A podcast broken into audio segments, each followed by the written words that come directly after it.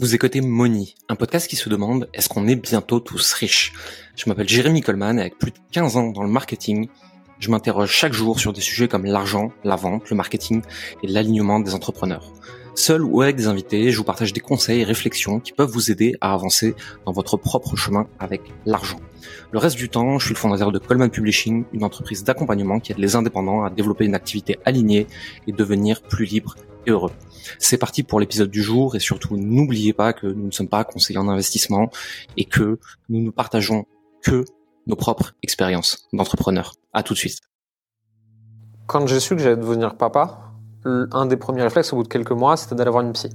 C'était la première fois que je le faisais, j'avais la trentaine, et donc je vais voir cette psy, et euh, peut-être parce que j'étais pas trop confortable avec l'idée d'aller voir une psy, ou peut-être parce que j'avais envie de voir ce que les autres en pensaient, j'ai commencé à parler avec tous mes potes entrepreneurs assez avancés, et de leur dire ouais, je commence à voir une psy, je me sens vachement mieux, c'est vachement bien, etc. Et ensuite, ils ont répondu tous un truc qui m'a mis énormément en colère. Ils ont tous répondu sans exception, non mais mec, comment t'as survécu jusque-là sans? Et là, je me suis rendu compte que tous mes potes de 30, 35, 40, 45 ans, entrepreneurs à succès, ils ont tous des psys. Alors ils avaient tous des coachs et je le savais, mais c'est des coachs c'est pour progresser. Mais ils ont aussi tous des psys. Des psys, des thérapeutes, des hypnos, des sophros, des EMDR, tout ce que tu veux. Tous. Et personne n'en parle. Parce que si tu as du succès, et encore pire si tu es un homme, ah on va pas voir le psy. Le psy c'est quand tu vas pas bien. Mais le psy c'est pour aller bien. Et en fait ce qu'on se rend pas compte, c'est à quel point les gens qui ont du succès, qui ont des résultats, etc., sont en galère mentale exactement comme les autres, sont fatigués, ont des nervous breakdowns trois fois par jour, et eux aussi, ils flippent tout le temps. Ils se demandent euh, si ça va bien se passer. Et les résultats viennent de la résilience avant tout, et viennent du fait que si je suis capable de prendre soin de ma santé mentale, si je suis capable de dépasser les blocages, si je suis capable de dépasser les peurs, dépasser les moments de doute, c'est là que j'ai des résultats différents de la moyenne, parce qu'une fois de plus, je tiens plus longtemps que les autres comment on se retrouve à un moment à, euh, s'enfermer nous-mêmes dans, notre, truc, euh, à se retrouver éreinté? Comment on arrête de tomber là-dedans, tu vois? Ça va super vite de basculer dans le burn-out ou la dépression, etc. Même quand on est entrepreneur, quand on a une vie épanouie, etc. Euh, moi-même, je l'ai frôlé plusieurs fois hein, et on prend du temps avant de comprendre. Je ne suis pas mon entreprise. Donc, que mon entreprise aille bien ou mal, ça change rien à mon identité. je ne suis pas mes clients. Je ne suis pas mes résultats. Et surtout, a priori, je ne suis pas chirurgien thoracique, donc euh, passé 17h, il n'y a plus rien d'urgent. Et oui, je ne suis pas devenu entrepreneur pour faire un 9h à 17h comme un fonctionnaire. Mais si, si, si, c'est ça qui est bien en fait. Hein. Et si euh, quasiment toute la planète travaille de 9h à 17h, il y a une raison en fait. C'est parce que en fait, euh, avant ça sert à rien, après ça sert à rien. Et que faire plus d'heures rend pas plus épanoui, ça rend plus fatigué.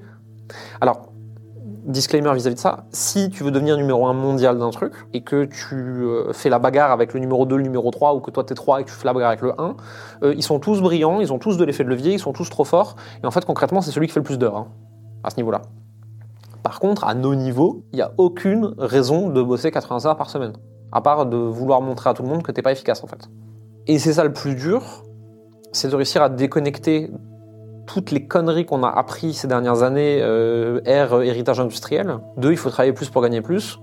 Euh, non, pour gagner plus, il faut de l'effet de levier. Pour gagner plus, il faut plus de compétences.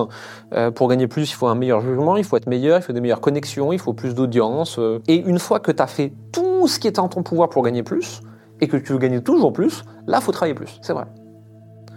Mais pour la plupart du temps, en fait, pour la plupart des gens, ça n'arrivera jamais ce truc-là. Tu n'en arriveras jamais là. Donc tu n'auras jamais besoin de travailler plus.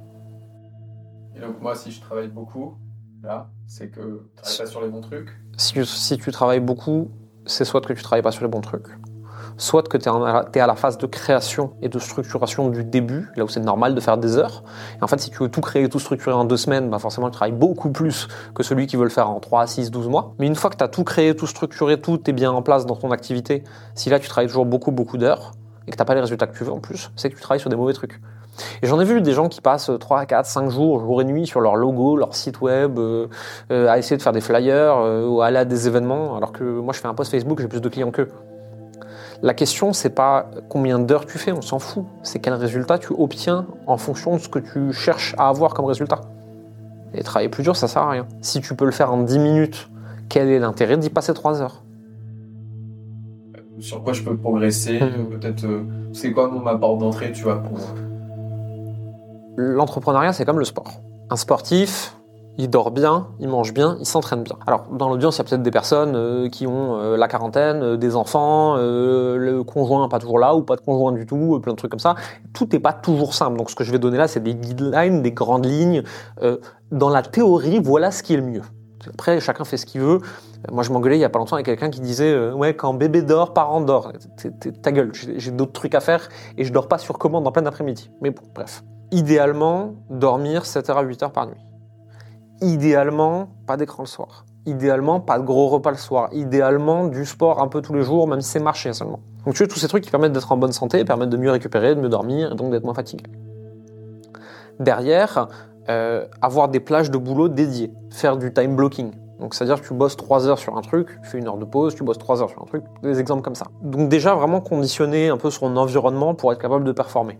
Dans la mesure du possible, c'est pas pareil pour tout le monde en fonction de l'âge des enfants, de la vie, enfin voilà, hein, c'est pas simple pour tout le monde tout le temps. Donc une fois que ça c'est fait, moi vraiment euh, le combo psy plus coach, je le recommande. Euh, psy pour aller bien mentalement, euh, coach pour progresser. Les deux ensemble, vraiment, c'est très très très efficace, ça rend très très heureux, je trouve. Hein c'est personnel, chacun fait ce qu'il veut, pareil, encore une fois. Une fois que tu as fait ça, s'entourer de personnes qui euh, en sont là où tu veux aller ou qui ont le même niveau que toi. En gros, moi j'aime bien dans mon environnement avoir un tiers de gens plus avancés que moi qui m'apprennent des trucs. Un tiers de gens à mon niveau pour partager des trucs, un tiers de gens en dessous à qui je transmets des trucs. J'ai remarqué que ça c'est un peu, alors je caricature, c'est pas un tiers, un tiers, un tiers, hein, mais à peu près le bordel comme ça. C'est ce qui me permet d'être le plus heureux parce que d'avoir tous les pans de ma vie un peu épanouis. Et globalement, se souvenir que le but de la vie, c'est pas tellement le bonheur, c'est l'épanouissement. L'épanouissement vient de la progression.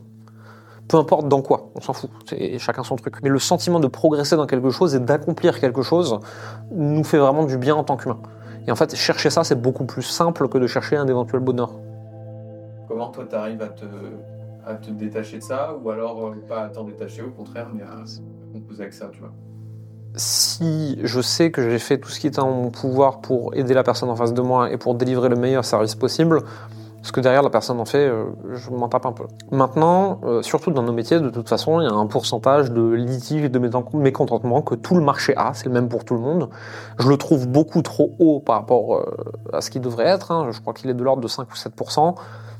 Nous, aujourd'hui, on est plutôt entre 1 et 3, et c'est très bien comme ça. Maintenant, ça reste toujours trop haut, ça reste toujours pas agréable il faut toujours se poser la question en fait d'où vient l'erreur. Parce que s'il y a un litige, il y a une erreur.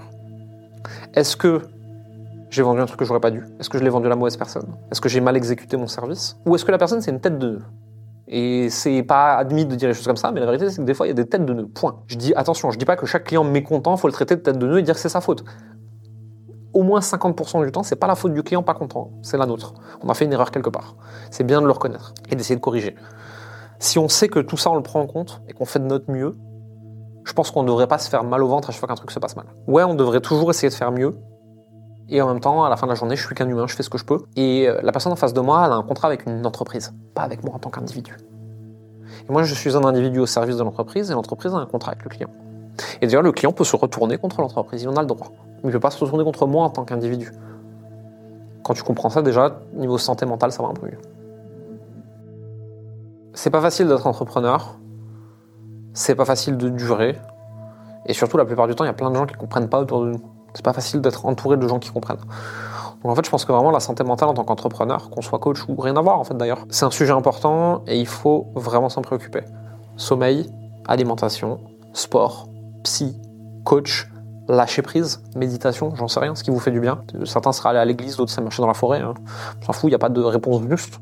Toutes elles sont toutes justes. L'important, c'est euh, de se dire qu'on fait de son mieux, que chacun fait son mieux, que celui qui vous gueule dessus, il a passé une mauvaise journée aussi. Ça ne l'excuse pas, mais ça explique. Et que on fait ce qu'on peut à la fin de la journée, c'est déjà bien comme ça, quoi. On essaie des nouveaux formats comme vous l'avez constaté, où en fait je suis en train de discuter avec une personne derrière la caméra et beaucoup moins en train de parler à une caméra. Et donc ma façon de parler, comme vous voyez là, elle vient de changer, c'est pas la même. Et c'est normal, hein, l'humain est fabriqué comme ça. Essayez de nous dire dans les commentaires si vous trouvez ça cool, qu'on puisse en faire plus, en faire moins, plus en faire du tout, ou ne faire plus que ça. Et abonnez-vous à la chaîne en partant surtout. À très vite. Merci d'avoir écouté Moni. Vous êtes encore 93% à écouter chaque semaine ces épisodes et n'avoir jamais mis un like, un abonnement ou un commentaire et des étoiles sur votre plateforme d'écoute préférée comme Apple Podcast, Spotify ou Deezer. Le faire nous aide énormément à développer le podcast et à avoir des invités toujours plus intéressants pour vous. Ça ne vous prendra que deux minutes et ça nous aide énormément. Merci pour votre temps, votre écoute et à la semaine prochaine.